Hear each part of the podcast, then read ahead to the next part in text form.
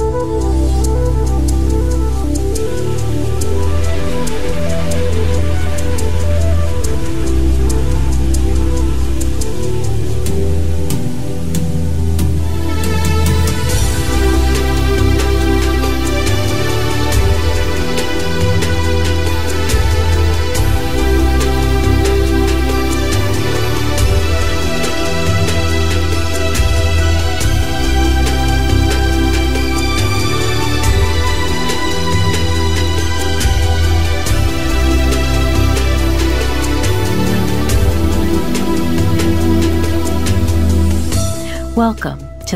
Mac Show, where we will be talking about your feelings, experiences, and pain following the death of a loved one.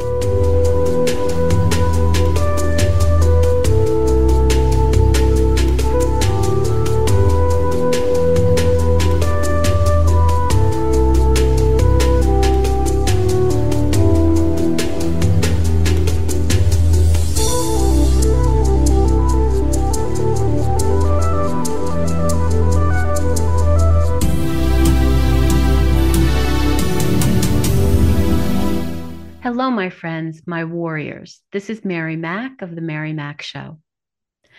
I have the privilege of being with a wonderful woman who lost her daughter to fentanyl. Her name is Andi Lee. She lives in Florida with her husband, Rick. They've been together for over 22 years. And she has another sibling of her daughter, who's Mike, and he has his own family and children now as well. Her daughter, Amanda, which she endearingly calls Manda, is that correct? Manda or Mana, yes, yeah. both. And uh-huh. she was 28 when she died of fentanyl poisoning. And that was on October 1st, 2020. She's the vice president of a wonderful organization, a nonprofit known as Fentanyl Awareness Coalition and you can watch you can go there to the internet go on the internet and see her website www.the-fac.org and they also have a wonderful facebook page very active and you can go and search on facebook for groups there. I'm doing this podcast series called fentanyl excuse me death by fentanyl and there are over 110,000 people who have been killed by this drug just last year alone. That's about 300 people a day. And that is extraordinary when you think about it.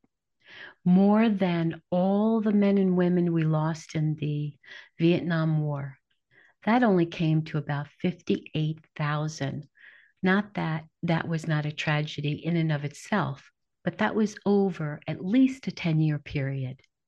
And now we're losing to one illicit counterfeit drug, illegal drug that is coming up through the Mexican cartels, through our southern border, which is not protected enough, and making its way into every nook and cranny of our country. There is now enough fentanyl in this country to kill every single person. It's horrific. And I am honored today to welcome Andi to tell us her story and have a lovely conversation about Amanda and how her life is moving forward now. So, thank you so much, Andi. I'm so grateful that you're here with me today. Mary, thank you so much for having me. I really appreciate this opportunity. And anytime I get to speak Amanda, speak about Amanda, it keeps her alive. And, and I can't thank you enough. You're welcome. So we are both in Florida. Yes, ma'am. He lives on the southwest coast, and I live in central Florida. And we spoke a little bit before off camera about that. And so, um, Amanda, though, um, where she was when she passed away, what, where was she? I forgot to ask you that. Amanda, at the time of her passing, lived in Santa Fe, New Mexico. Gotcha. And that is actually where she died. Gotcha. So, would you tell us about her growing up years? And her family life and and that sort of thing? I'd like yes, to... I'd be honored to do that. Um, so when Amanda was born, she was almost 10 pounds and um, and she was just the sweetest, most loving child. She always loved animals. Um, and um, she was very shy when she was little. Uh, I can remember she um, was attending the school that I taught at, and she was carrying her lunchroom tray. I think she must have been in first grade and dropped it. And for almost two weeks, I had to sit in my classroom with her and eat lunch because she was too embarrassed to go back into the cafeteria. so she was, so she was very, very shy. Um, as she got older, Amanda grew into herself and had a group of wonderful friends in high school that still reach out to me almost daily, um, even though it's been three years since she passed and she graduated in 2010. So it's been 13 years since she graduated. And um, in high school, she was voted best hair. She always had to have crazy hair, either purple, white. Um, oh my gosh, that girl in her hair. And um, she was very smart. Um, both my children, so much smarter than I am. Um, she was taking college classes as a, as a senior um, in high school, and she actually graduated with a full ride scholarship to UNM. Wow, that's great. Yeah, that's great. Ah, I'm so sorry. Oh no, it's fine. It's fine. It's fine. That's her dog, by the way. You can blame Duck. What's his name? Duck. Oh, yeah. That's so cute. And I think you mentioned she has two cats too that you take care of. She does, Jasper and Jack. And it's funny because every time I would talk to her throughout the conversation, you'd hear her yelling, Duck, Duck. And so now that I'm doing this podcast, you might hear me yelling, Duck. And I apologize for that. Not at all. Not at all. Okay. He probably knows you're speaking about her and he wanted to chime in, right? I, I think he definitely sees her. Um, around. Yes, definitely. Oh, that's so nice. So, can you tell us leading up to um, her death, how did this all come about? Okay. So, I knew that Mana smoked weed in high school. And honestly, I didn't consider it a gateway drug. I really didn't. I didn't I didn't think it through. Um, and um, that is a huge mistake that I made. But while I don't believe that's not what led her to harder drugs, it did put her in an environment and around people that made it more accessible when she did decide that was going to happen. So, um, so I knew about that in high school. And then when she graduated high school and moved to Albuquerque, my husband and I moved to Seattle. She had wanted plastic surgery for a high school graduation present. When she came to Seattle, she had the procedure and she stayed at home with me for about five days afterward. And then semester was starting at UNM and she had to go back. She got back and she had run out of her oxy. She was given oxy for an elective procedure, which is just insane. At the time, I didn't realize how insane it was. I just thought it was another pain pill. And um, she got back to UNM and she ran out and she was addicted. And so um, she mm, uh, maxed out two credit cards with cash advances. And after she did that, heroin is what she turned to. She could, she was buying Oxy at $25 a pill she couldn't afford oh it anymore. God. Wow. It was $25 a hit. And, you know, you build up a tolerance to that. So she needed more and more. But she could slam heroin and stay high at first when she first started using for the whole day. So um, I had I I knew that there was a problem. I came to Albuquerque unannounced. My son drove up from California he actually drove her back where we put her in the first of many rehabs. And um, I stayed in New Mexico and closed out her life there and went back to Seattle. And um, after she got out of that first rehab, um, I made sure that she moved in with us. And that started an almost 15 year journey of Amanda, um, of a cycle of addiction, of Amanda going to therapy, going to rehab, relapsing. It's it's just a cycle for 15 years.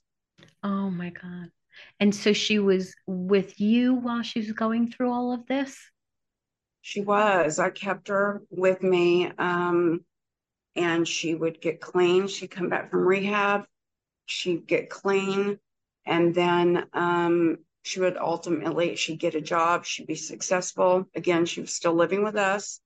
And um, and then she would ultimately relapse. And then one of the rehab centers put her on Suboxone, and which is an opioid blocker. It comes in a sublingual strip, but that is even more powerful than heroin. And although it's an opiate blocker, she very quickly became addicted to Suboxone, and that just became another anchor around her neck that she was embarrassed of that she needed to take something to function.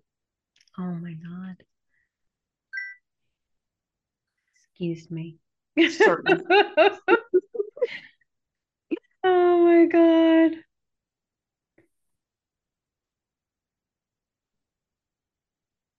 Okay. no more dings. We have enough dings. During the Republican debate, for sure, I turned them off. I guess I didn't worry about it. so, as she was going through all these different roller coaster, really roller coaster of mm being healthy, not being healthy, back and forth. That must have really been difficult on you and your family. It destroyed her addiction, destroyed our family um, at that time. Um, my son uh, was very mad at me, and rightly so.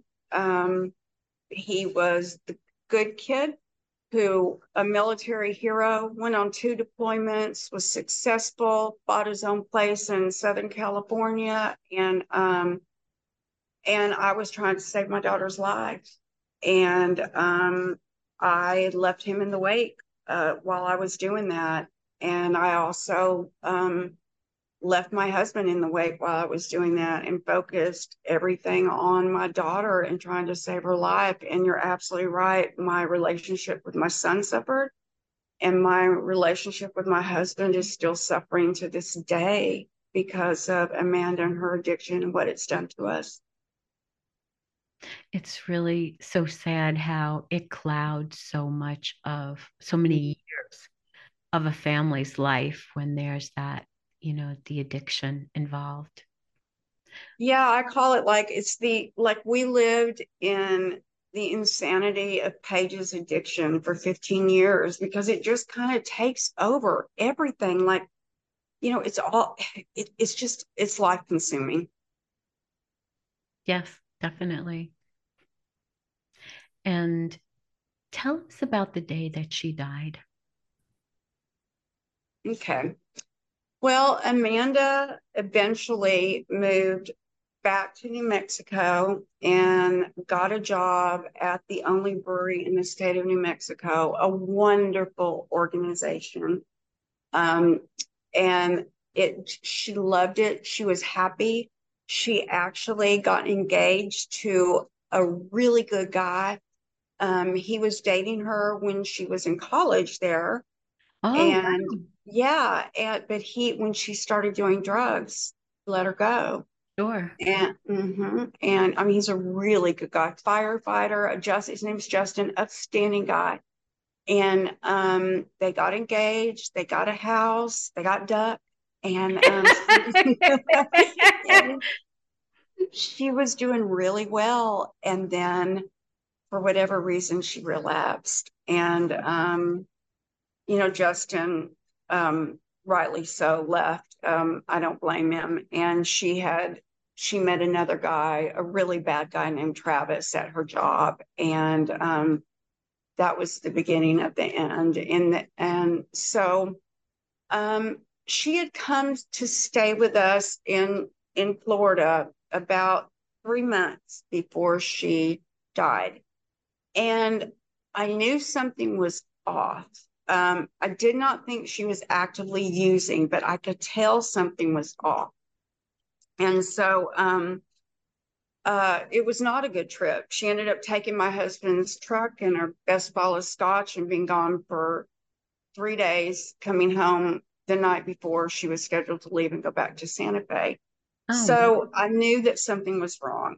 And and actually, she and I had had a long talk while she was here. And I told her that I thought that um, she was using again and that if I ever realized that she was high, I would not have anything to do with her. I would, um, and she, she also told me in that conversation that she was smarter than the pill because in the end she was addicted to pure fentanyl, just smoking pure fentanyl.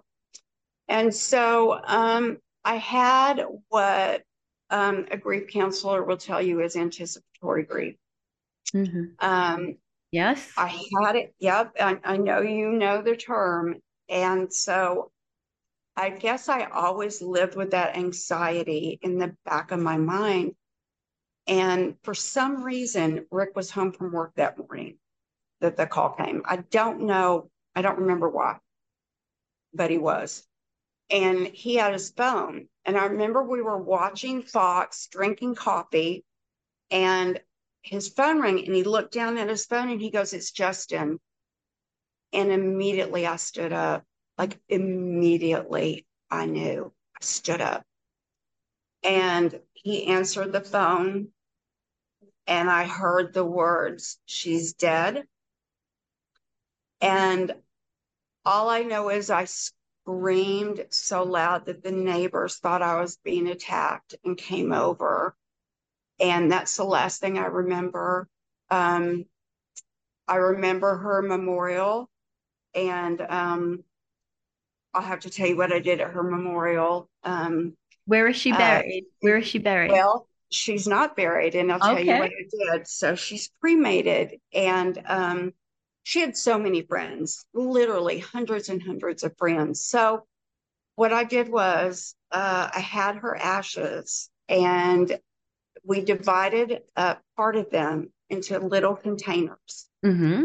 And I asked that if anybody that wanted to take Mana home with them, they could take her. They could, if they would please spread her in their favorite place that they go, or if they needed to keep her in their home with them, that they were welcome to do that.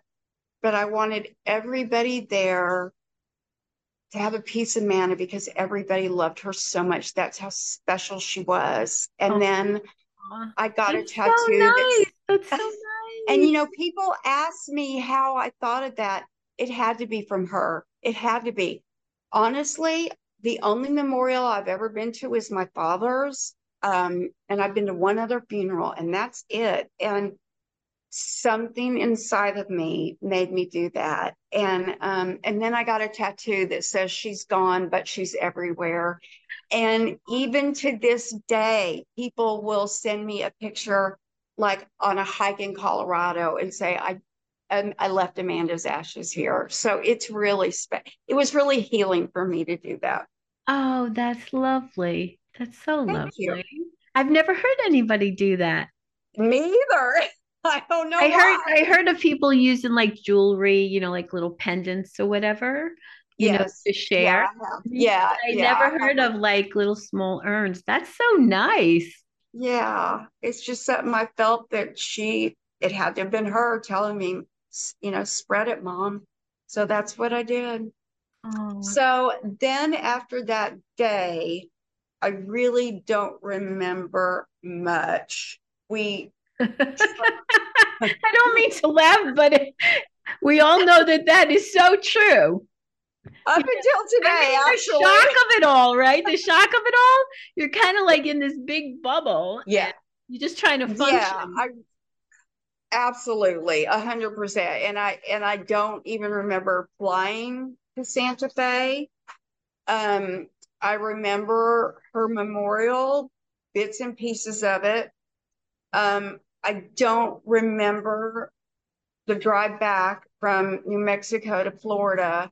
And I actually hallucinated along the way and saw things that weren't there. I had a complete mental breakdown for three months after she died.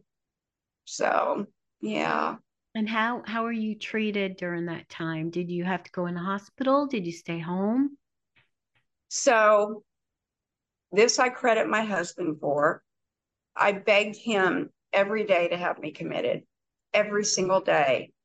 And at this time, we had an animal practice, and my husband, we were very busy, and he had to go to work all day. So that man would get up, he'd go to work, and when he would come home, he would make sure that I would eat.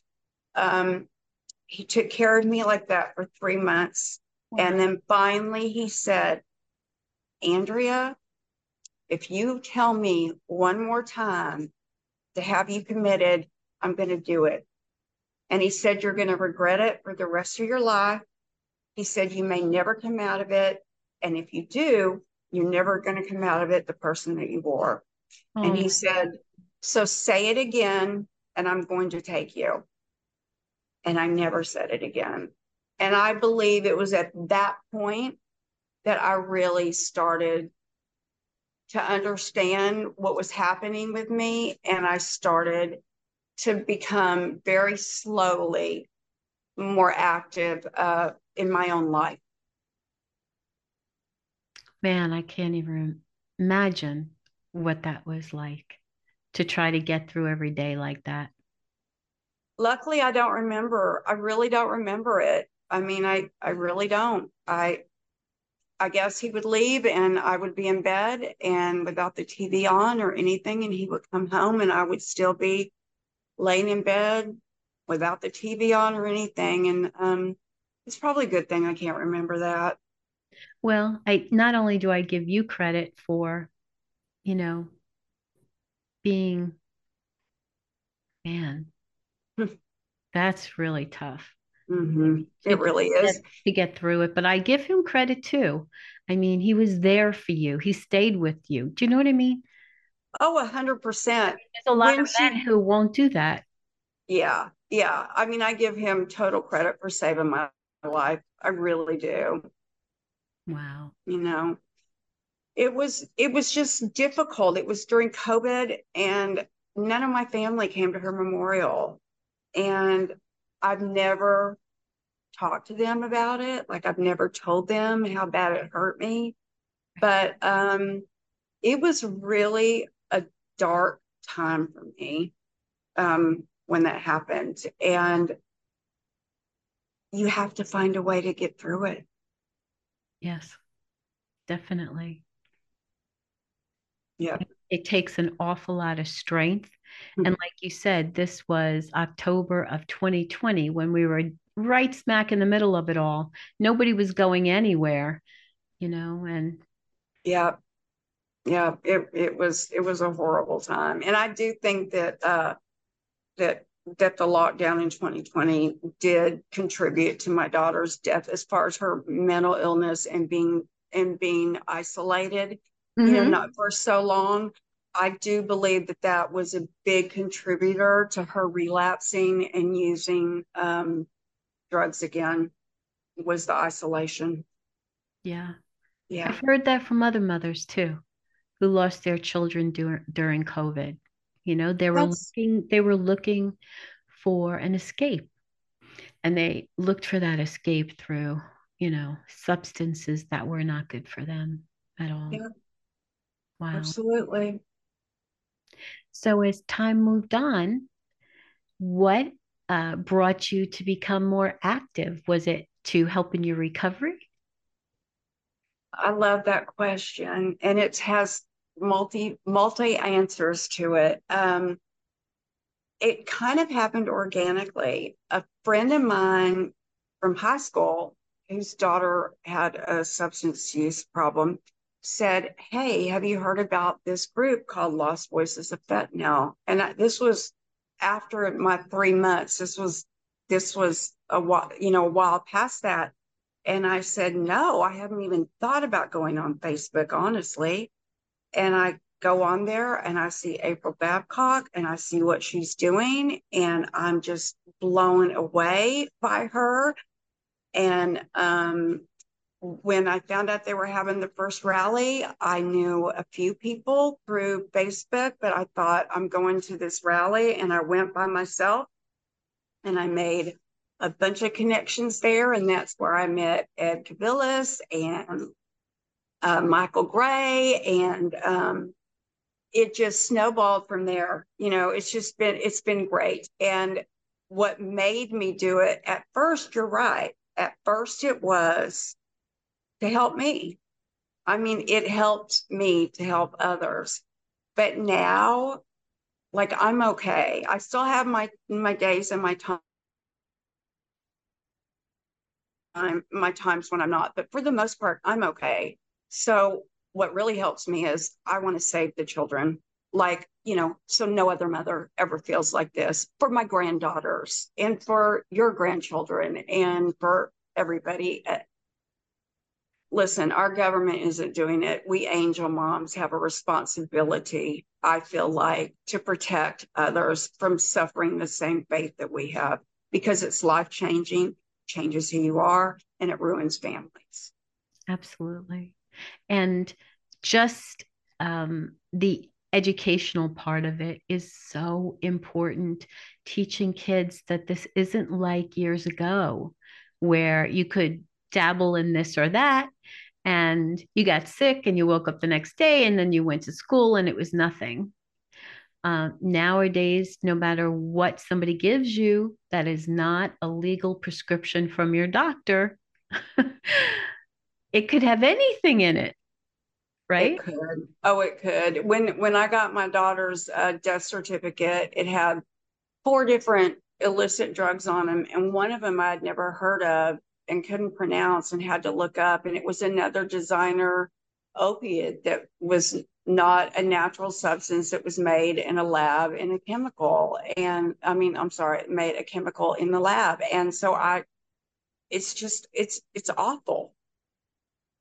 And unfortunately, um, there is no consistency with these pills, you know. So, as we know, you could have a small amount of fentanyl in one pill, or you could have a complete fentanyl pill, 100%. And the kids who are picking these up, and even the young ones, the youngest of them, who, you know, it looks like a sweet tart, right? It looks like a little, you know, colorful, you know, candy. It does. And they're mm-hmm. like, oh, well, let's try this. And they have no idea what's mm-hmm. in so when they create all these pills down in Mexico to be transported up through the cartels, there's no rhyme or reason to it. There's no like quality control. no, and it's not like there's chemists standing in the jungles in Mexico emptying like emptying bottles of Xanax and crushing them up and then measuring fentanyl and mixing it in with the Xanax. No, what you're getting is pure fentanyl pressed to look like a Xanax bar. And whether you get the fluff that they put in there, the baby powder, the the laxatives, whatever they mix it with, whether you get that or whether you get the piece of the pill that has two grains of fentanyl in it. If you get that piece, you're dead. Right. And, and people do need to realize that. Yes, I don't think enough people, and I guess, you know, to a certain degree, all of this advocacy is to do that is to teach young people that the like I, I like to say the days of experimenting with drugs are over. Oh yeah. I mean you can uh, people also say you know one pill can kill. That was at the beginning of our campaign but now it's one pill one line. Any illicit any illicit substance can kill. Yes. we love to say kids wanted to get hello baby it's um uh people uh people say kids want to get high, not die.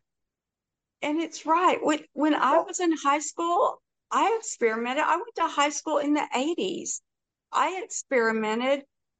But now, if I did that, I'd be dead. Yes. And it's not, you just can't do it anymore. So, how do you make them believe that? That therein lies the problem. Yes, I agree. And I think a lot of them feel cheated that they're living in a day and age mm. they can't do what we used to do.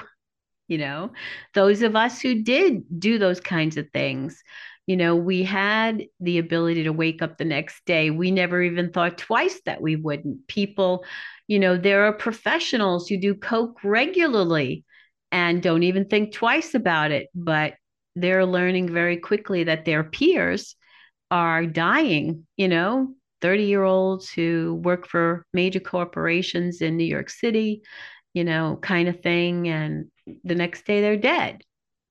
And what's really scary is, you know, it's already been used for a murder. Just wait until somebody decides to use it as a weapon of mass destruction because I guarantee you somebody's going to open up a bag in an air vent at some public event because yep. you know it's a it's a misnomer when people say that you can touch fentanyl and absorb it through your skin. You cannot.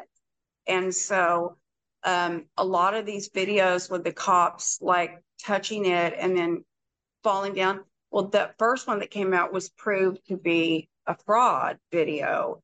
Oh, and, wow. Uh, mm-hmm, and you have to ingest it. And so that's why when you hear about we have so many innocent victims now a three year old, a, yes. a, a Kaylee, a 17 month old. And the way that they're doing it is their parents have the fentanyl on their hands when they're mixing the bottle and it's getting in the formula. That is what's that's craziness. I've also heard mothers putting it in their baby's formula because they're crying and they want them to stop crying. I saw that one too. Oh my god! And I also heard of a little toddler. Um, she, the mother brought the baby over to the father's house, unbeknownst to her that he was dealing, and there was it was on the table. So the child is moving and holding on to the table, and you know touches his mouth, and the next thing you know, he's gone. It's it's yeah if that's the mother I'm thinking about, she's going to speak at the Lost Voices of Fentanyl rally. So, um, wow, mm-hmm, I think I think that's who we're talking about, the same person, and so she'll be she'll be speaking. Important to hear that message.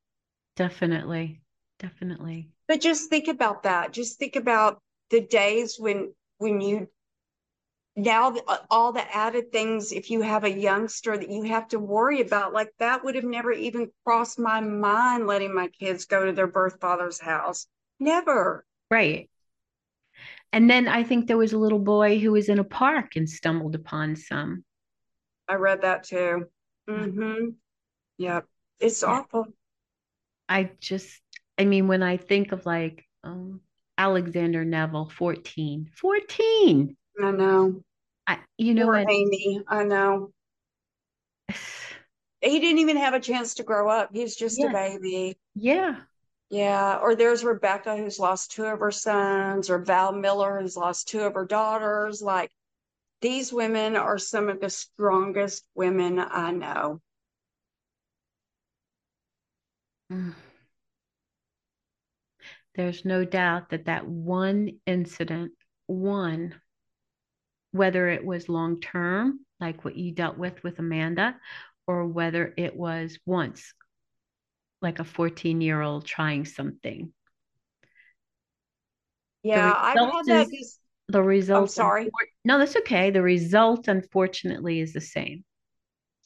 I've had that co- conversation with Ed Kabilis because his son died from taking one pill, and um, mm-hmm. you know, I've I've I've asked him. I said, I, I've always felt like it was harder for you because I had anticipatory grief. I always felt like it was harder for you to walk in and find your son than it was for me to get the call about Mana. And he says just the opposite. He said, what you lived through for 15 years is awful. I can't imagine. I think it's harder on you.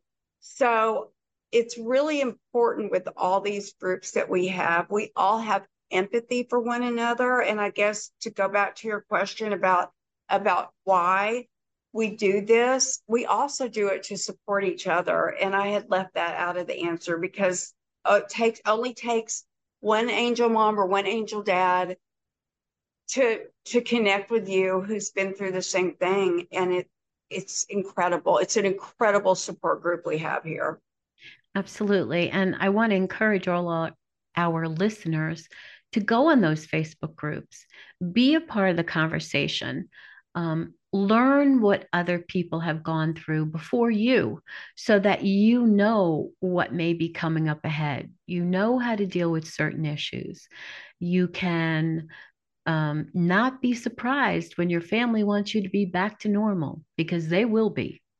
You know, hmm. They'll be wondering why this happy go lucky, wonderful person is now all morose and sad all the time and can't get out of bed. And they don't understand what this kind, this level of grief is. And so when you start to feel that way, if you are a bereaved parent, um, or sibling, let's not let, you know, they're going through their own grief too. Um, you need to reach out to other people who know exactly what you're going through. And that's what these groups are for. Um, that's what these rallies are for, so that you're in touch with other people who know what you're going through. And I want to just say a little bit about um, your son, Mike, because even though um, the two of you, you know, had issues together. Um, we don't give enough credit to sibling grief, okay, in our when we're walking through this because they try so hard to you know make it okay for you you know siblings you know they try to take on little bits of the deceased sibling's identity so that they are mm-hmm. comforted you know, so they're mm-hmm. comforted. It could be anything from wearing their t-shirt, you know, if it's, mm-hmm. You know, if it's another girl, maybe putting her hair the way that Amanda had it, that kind of thing. Um, mm-hmm. so that they feel more connected and close to the person who died. Using their mm-hmm. blanket or their stuffed animal to comfort them. All kinds of things like that. And sure. I just want to give credit to the siblings out there who don't get all the recognition that they should, right? Oh my gosh, my son is amazing and and you're right. He does deserve credit and he's the one that stood in the background while Amanda got all the attention because as you know with with people that suffer with addiction, any attention is good attention, whether it's negative or positive. And so he stood right. back and watched and and um, now he and I are good and on the best of terms and we've worked through it and I love him so much and I love his wife and my granddaughters and so that part is good but I still will never be the same person that I was just like you won't and just like none of us will none of us will yeah, it is. It's a it's a really long and hard walk. Yeah, I want to say something when you said about your level, you know, the level of grief because and finding other people because um I lost my father in a horrific way. I lost him while he was sailing on a lake with my son who was 6 at the time and his body wasn't recovered for 14 days. And and when I went through that, honestly, I thought that that was the worst thing that I would ever live through, ever. Mana was a baby. Mikey was just fixing to go into first grade, and it just it rocked my world. Um, this after losing a child, what happened with my daddy's death is nothing. It is nothing. And um, this is so much harder and so much more intense and on such a different level. It's hard to even verbalize the difference. You know, it, it just doesn't compare. Yeah. But it only takes somebody like you or another angel mom to be able to say, I get that. I understand that because most people, thank God, they don't. They don't get it. They may say really silly things along the way, right? Stupid things. I tried to be a little nice. I'm not. I'm from Texas. So I'm just going to say it like it is. Yeah, some of what they say is really dumb. I love that. yeah, and and they, you know, they can really wound you. You know, they can really wound you. You're never going to be the way you were before, no matter how much they want you to be. Mm-hmm.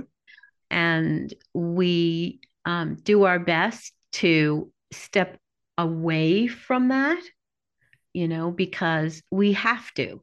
If we're going to mentally survive and emotionally survive that hurt, we have to move ourselves away from those types of people, whether they're related to us or not. And I always say that, you know, everyone in our life comes into our life for a season. Some seasons are much longer than others. But I am grateful for the ones who are in my life now, especially David. And I feel mm-hmm. that even if, you know, even if I were to try to reconcile with some people who hurt me so badly, it'll never be the same anyway. You're right. You know, so I don't even try to go there. You're right. Because it's they're true. not going to understand. They can't understand. You know? And so you just you let it be. You have to. Because you have to, you know what it is, I think. I think that uh, all of us, Mary, get we set up boundaries after we lose a child. It's true. And, and I know that my boundaries, like I had very few boundaries as far as like my husband went or my son. Like I just was a mom and a wife, just giving, giving, giving, giving. And now I have boundaries. And if I don't want to do something or something is affecting me negatively or I don't believe in it, I'll stand up and say, I'm not doing that, or you can't talk to me like that. I have really strong boundaries and it's changed me in that way. But I think another aspect of grief that nobody talks about, and actually, I was talking about it with my grief counselor who told me she had never thought about it that way because she's never experienced a child loss, is in doing all of this, all of us parents, in doing all of this and finding our new path and turning pain into purpose, as they like to say, you feel guilty because I'm happy. Like for the most part, I'm happy. And I'm happy. I love doing what I do with back. I, I love my friends. I love my life.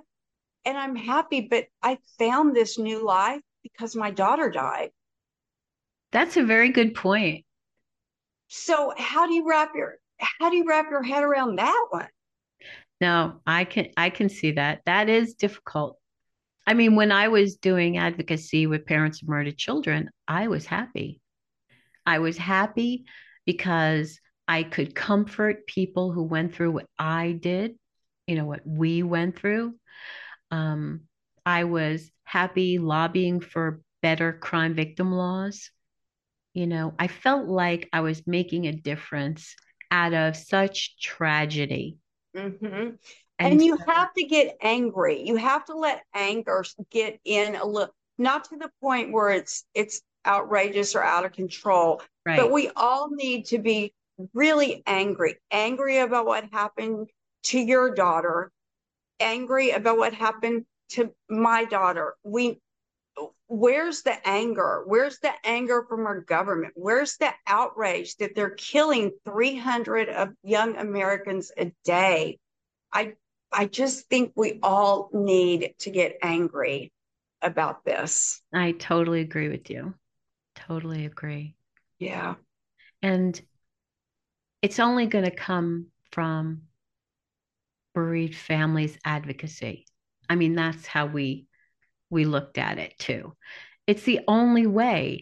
And until there's enough of an outcry, about what's going on and it unfortunately touches somebody or a few somebodies that can't believe this occurred and now all of a sudden there's going to be tons of money and tons of time and tons of you know um, tv time or whatever because so and so you know went through this. Um, but then again you have other people other people celebrities grandsons who die right? We haven't heard from any of them yet. And i don't know if we ever will well, I can tell you one thing is, uh, in part, and I can only talk about me personally. Personally, when the Santa Fe police called to give me the death notice, they told me that my daughter was just another addict and actually hung up the phone on me. And um, uh, hmm, it's still hard. That's that's still that's still a really hard pill for me to swallow. Uh, but forgot. I'm sorry. I forgot where I was going with that. Okay. I apologize. Quite all right. Yeah, sorry. Great. In other words, in other words, she wasn't famous enough, or she didn't come. That's what from, I was going to say. Is yeah, that she didn't come from a different they, kind of family. Mm-hmm. Yeah, how can they confine his grandson, the woman who sold his grandson the fentanyl? How can they confine her within 48 hours? But my daughter is viewed just another addict and if you'll look, it'd be interesting to look at all of our groups and see the percentage of us parents who have gotten, uh, I don't want to say vindication, but gotten, uh, maybe that Justice. is the right word. Justice. Justice. There you go. For our children versus those of us who have not. I'd, I'd be really interested to see the stats because I bet it's low of the people who do get justice because every time somebody gets justice, it's highly celebrated. It's not like a regular occurrence. Yes. At least that's how I perceive it. No, I agree with you. I mean, in in the uh, murder space, um, mm-hmm. there's at the very lowest and the highest, it's between forty to sixty percent of homicides are unsolved. Oh, okay? People don't know that. People don't speak about it that way but that's that's the truth. And if you don't find somebody within 24 to 48 hours they're on to the next homicide especially in a big city like chicago or whatever. And if you have a situation where it's gang related and they just shoot up the whole street and babies are killed in their cribs and you know which happens more than you want to know um, police just chalk that up to we're never going to find that person who actually pulled the trigger. Well, that doesn't help anybody with that attitude. You know, they don't want to go down that road because it's too difficult. And that angers me. Okay. And even if you can get into a courtroom, okay, it all stems on who is going to testify. And if the people in the community are too afraid to testify, your case will never get anywhere. So now you've got an unsolved murder forever, even if you know who the person was who killed your kid. You know, this is so fascinating that we've kind of taken off on this avenue because uh, when when we went to Mana's and we had to clean out her house, we found a bag full of liquid tar heroin already loaded up and you know the little butterflies that you put in that they put in when they're going to give you an IV already loaded up. So i called the sheriff's department. They told me that they had no means for disposal of it. And, uh-huh. And i said what are we supposed to do? We're driving back in her car with her cats and her dog, and we can't drive across the country with a bag of heroin. And the police said, Not our problem. We have no way to dispose of it. So we drove down to the police station, opened the lid on their outside trash can, put it in their cash can, put the lid on, and drove away. I mean, uh, law, not every law, I mean, law is good. Law, I mean, please let's refund the police but there are some bad apples and yes um you know, she died in Santa Fe where Alec Baldwin just had his murder charges dropped. You know, the guy that murdered Amanda, who dosed Amanda, uh, he still works at the company that she worked for. He had the Oh. audacity to show up at her at her memorial. And my husband and one of my dear friends from high school named Robert uh, took off after him and um, he left. The audacity of these drug dealers, they don't care they they absolutely do not care. So it's up to us, and just like you said, as angel moms to make a difference. That's where it's going to come from. Absolutely. We don't we don't have a choice. You know, you just don't have a choice. And the worst part is when you don't have any kind of justice, you have to get to a place where you can live with that. And it's a Yeah. very, it's a very, very difficult conversation that I've had with so many people, you know, whose children have been murdered. And, you know, I say to them, you're not going to like what I have to tell you. You know, it's the same way as when a district attorney will talk to me and say, I need you to help them realize we have to plea out this case and why, you know, Mm. because either there's not enough evidence or there's not enough witnesses or the witnesses are not credible. The conversation about not having the justice you expect and deserve is horrific because it shoots you down. It just shoots you down to know that I'm not going to see the person who killed my per, you know, my loved one have any kind of justice. And yeah. And, nobody's, mhm. nobody's doing their job strongly enough to get that to happen. And so if the family doesn't become, you know, just like all the families here, if the families don't do what needs, what is lacking, at least as much as they possibly can do, there is no other recourse, which I think is horrific. and I do have that regret because when I had my breakdown, like I didn't do anything. And had I had had I had my mind and my strength, um, I would have been on the phone with the Santa Fe uh, Sheriff's Office or State Police, I'm sorry, every single day. But at that point in time, I didn't have the strength to do it. And I didn't have anybody in my family willing to fight or take up that battle.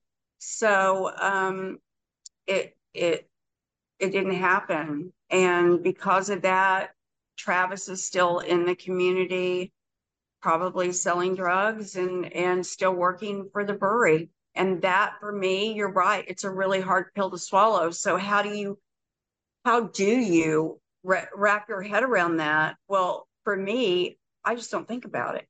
Mhm. I can't think about it. No, because you know down deep that you don't have any control over it right now. Now, that doesn't mean, but see, the way I look at it is Yeah. goes around, comes around. Yep. That's how that's how I deal with it. You know, Yeah. it took Yeah. us it, it took 18 years just to get him arrested, which Mm. ruined our whole marriage life and all the, the kids. Okay. But I just I figure there's gonna come a time where somebody's not gonna be happy with him. And you won't have to worry about it anymore because he won't be here. yeah yeah i i do i do agree with you and i you know you got to at some point I- i don't like saying the term give it up to god because my personal belief is god gave me the strength the intelligence and the spirit and the soul to deal with whatever is thrown at me myself Mm-hmm. um but as far as travis goes in order for my own sanity and so i wasn't just eaten up with hatred, I did have to give that up to God and say, okay, you know what? There's nothing I can do about it. you'll deal with it. And when you deal with it, you'll know when it's right. So oh, completely agree with do. you. And and it takes a lot of strength to surrender, so to speak, right? Mm-hmm. To mm-hmm. surrender. Oh, yeah. That's really what you're doing. You're mm-hmm. surrendering, you know, to to him and you know, you're just take this over. I can't there's nothing I'm going to be able to do that's going to make this right. That's exactly right. You got to have faith. You got to have faith. And, and that's what they say about God. The most important thing he loves is when you have faith. I love that. Yeah. I really do like that. so we have faith that that guy who's still working at the brewery will, his karma will turn around. It'll come around. I believe so. Yes, definitely. Because you can't be that evil, I believe.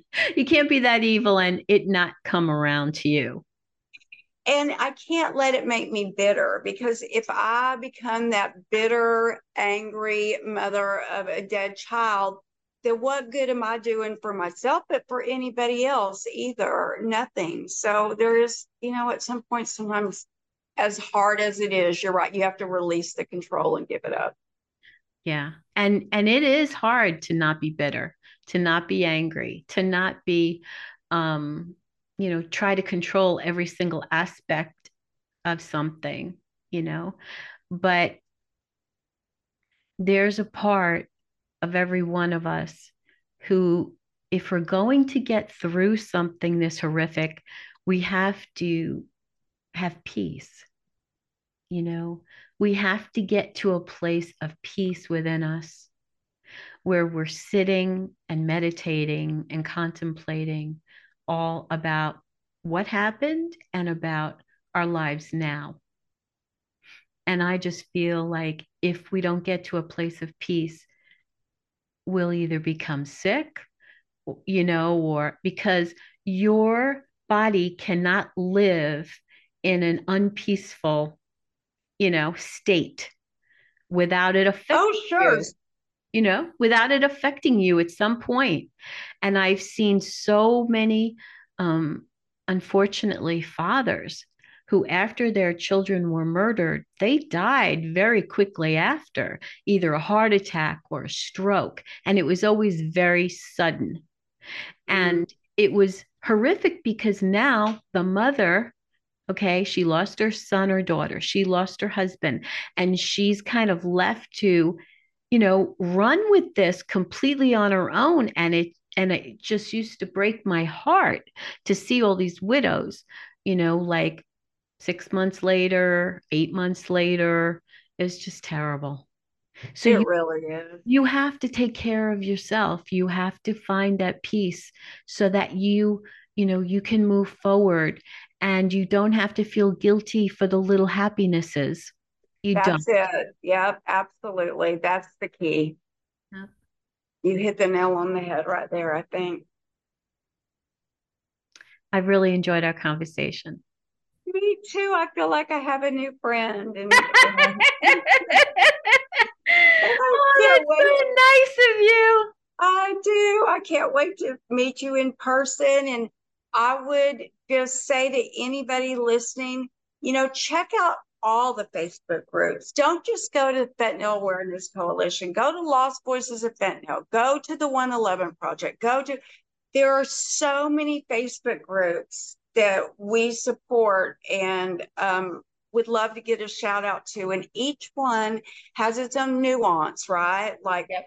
like there's a group uh, for them we fight that does billboards, and there uh, there's a group, uh, oh gosh, I can't think of the name of it, but they've developed a program for schools. Like every group has its different specialty and its nuances of where their board of directors wants to take, wants them to, to go. Right. And so, you know, if anybody is struggling, please, the more groups you can join, the more women and, and fathers you're going to connect with, and the more healing can take place. And I believe that with my whole heart and and i totally agree with that i think that it's wise to you know become more active you know it gives it honors your child or your sibling you know even your parent it honors those who have died. And all the one thing I love is there's a lot of rallies in every single state, like Diane Urban's group. She, you know, she's got Appalled, chapters. Right. Mm-hmm. She's got chapters around the country. And so look up uh, Diane Urban. I can't remember the name of her group right It's moment. appalled. Oh, that's right. I Uh-huh. am appalled. I Mhm. am appalled.org. It's just appalled. It's it's it's Oh. A A. I think it's A A P A L D. Appalled. Yeah, that's And- her group. I think um, no matter where you live, you should be able to find other people, other parents um, who are going through this right now, either at a rally or at some kind of group face to face. Um, and also, too, a lot of people are un- are unaware that the DEA has a lovely exhibit with pictures of all these different individuals who have been killed and poisoned by fentanyl. And I was saying, I was saying to Andi that unfortunately, if we had 110,000 people who died only in one year, they're going to have to build a museum for this because I don't think the walls of the DEA, you know, building are going to be enough. And isn't that just one of the most tragic things you've ever said? I mean, Yeah. we know how to combat the drug crisis. We know what has to be done. We know how to fix it. The fact that this is going on right now is outrageous and it's criminal and it's killing our kids. And they And all you and they all happen to be around military age. Isn't that interesting? Of course, of course.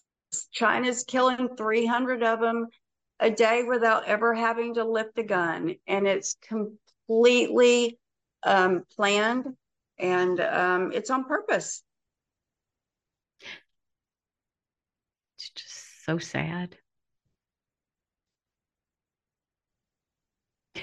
You're back. Oh, okay. You blocked out for a little bit. Sorry. No, we both I'm back. did.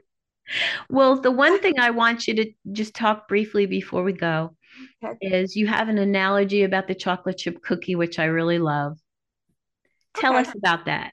Okay, so um, this analogy is used when you're discussing about harm reduction or about about uh, about fentanyl test strips, but it's also a very good example of what happen, what can happen to your loved one should they take a pill. So there are times when you buy a chocolate chip cookie and you take a bite and you get no chocolate chips in that cookie. Well, then you take another bite, and that bite is full of chocolate chips. Best bite you've ever had. Think of fentanyl pills as the same. They are not being mixed by chemists. They are not measuring out amounts of Percocet or Oxy or Xanax and then mixing fentanyl in it evenly. They are buying pill presses, which you can buy on Amazon, and they are pressing the precursors, fentanyl precursors, mixing them into other crap that they, that you put in your body when you ingest them. And they're mixing those pills and they are distributing them. So you may, what happens if you get a Xanax bar and you break that Xanax bar in half and you take half and your friend takes half? Well, you feel great. Maybe you got the part that had no fentanyl in it, but your friend got those two grams those two grams, those two pieces of salt of fentanyl, the size of size of salt, and they're dead. Which is why fentanyl test strips don't work also, because in order, because fentanyl is not distributed evenly throughout that pill, in order to test the, the drug supply, a drug user would have to destroy their entire supply and having a daughter who suffered with a substance use disorder for 15 years, I guarantee you that my daughter never would have ruined her drug supply. And it's just common sense. No addict is. So Right. people really need to take a look at these pills that they're getting. They're not what you think they are. They're being delivered on Snapchat. They're, it's just parents need to be aware you know, that all of all of this. Totally agree. Well, thank you so much, Andi. I'm really glad we got together today. And I thank you for all your wisdom. Thank you for talking about Amanda. And, you know, it was a hard road for you. And I give you credit for surviving and thriving again. And I look forward to meeting you.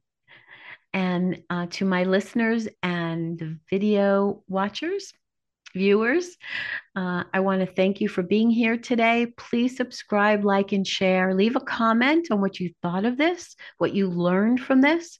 But mostly, please share this video because people need to know the seriousness, the deadliness of what's going on with the fentanyl crisis. So, thank you again.